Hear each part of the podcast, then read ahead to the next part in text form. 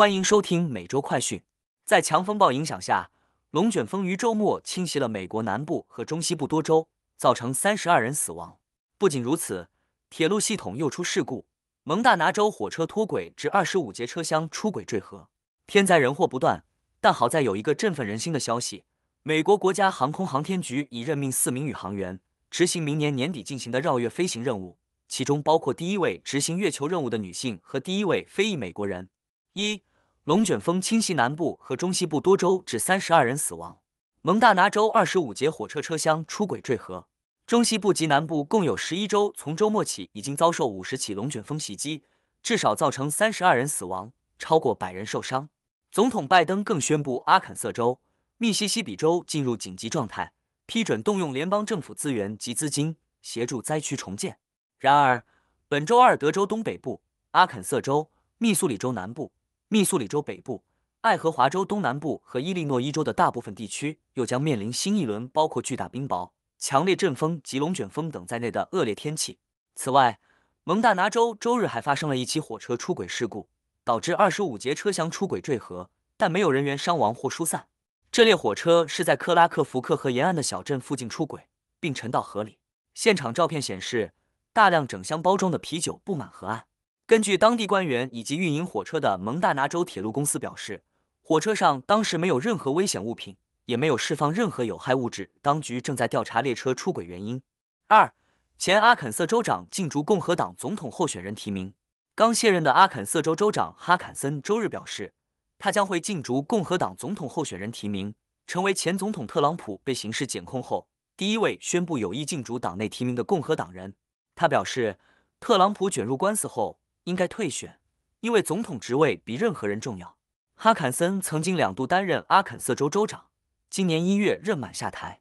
外界认为，他参选共和党总统候选人提名将测试党内反对特朗普的势力有多大。目前，竞逐共和党党内提名的除了特朗普和哈坎森，还包括前联合国大使黑利和企业家拉马斯瓦米。而呼声较高的佛州州长德桑蒂斯预计将在夏季参加竞选。三，美国国家航空航天局任命绕月宇航员。美国国家航空航天局周一任命了四名宇航员，执行明年年底进行的绕月飞行任务。四名宇航员包括一名女性和三名男性，国籍包括美国和加拿大，分别为指挥官怀斯曼、美国飞翼海军飞行员格罗弗、保持女性最长太空飞行世界纪录的科赫与加拿大籍宇航员汉森。他们将最迟于明年年底首次搭载猎户座飞船，从肯尼迪航天中心由太空发射系统火箭发射升空。此次飞行任务不会在月球着陆或进入月球轨道，而是完成绕月飞行后直接返回地球，作为2025年双人登月的序章。四，澳洲跟进将禁止公务手机再用 TikTok。根据澳洲媒体《西澳人报》三日报道，澳洲政府本周将会宣布。基于安全考量，将禁止在政府公务手机上使用短影音应用程序 TikTok。据了解，澳洲总理阿尔巴尼斯已同意联邦政府装置上禁用 TikTok。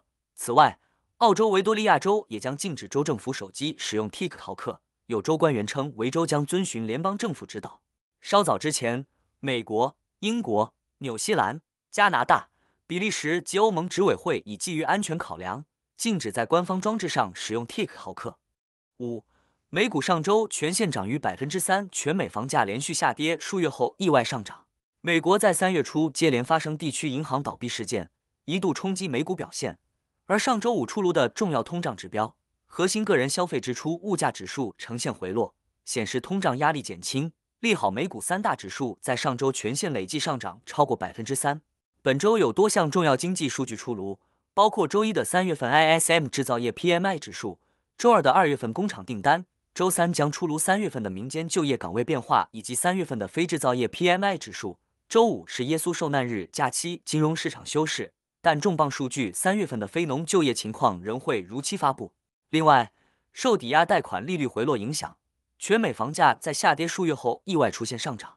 经季节性因素调整后，今年二月全美房价上涨百分之零点一六，是自去年五月以来的最大单月涨幅。